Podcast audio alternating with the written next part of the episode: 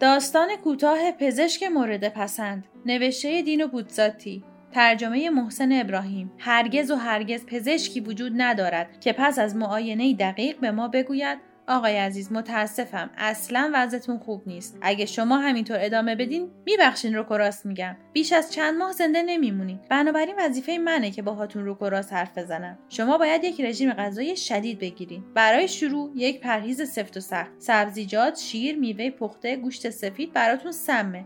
حتی اسمشون هم نیارین. غذای شما باید بر پایه گوشت خوک، گوشت شکار و ادویه‌جات و خردلجات باشه. فلفل زیاد، نمک زیاد، به اضافه مقداری سالاد پیاز و فلفل اما فقط گاهگاهی. در رابطه با نوشیدنی ناراحتم از اینکه خبر بعدی بهتون بدم. اما آب و آب میوه باید حذف بشه. شراب؟ این یکی بله. و خصوصا ویسکی. دوست من تسلیم بشین. ویسکی براتون نوشداروست معلومه. حتی دو سه بطری در روز. و حالا بریم سر جنبه های دیگه فعالیت های روزانهتون. به عنوان اولین چیز اصلا قبل از ساعت یک و دوی شب به رخت خواب نرین.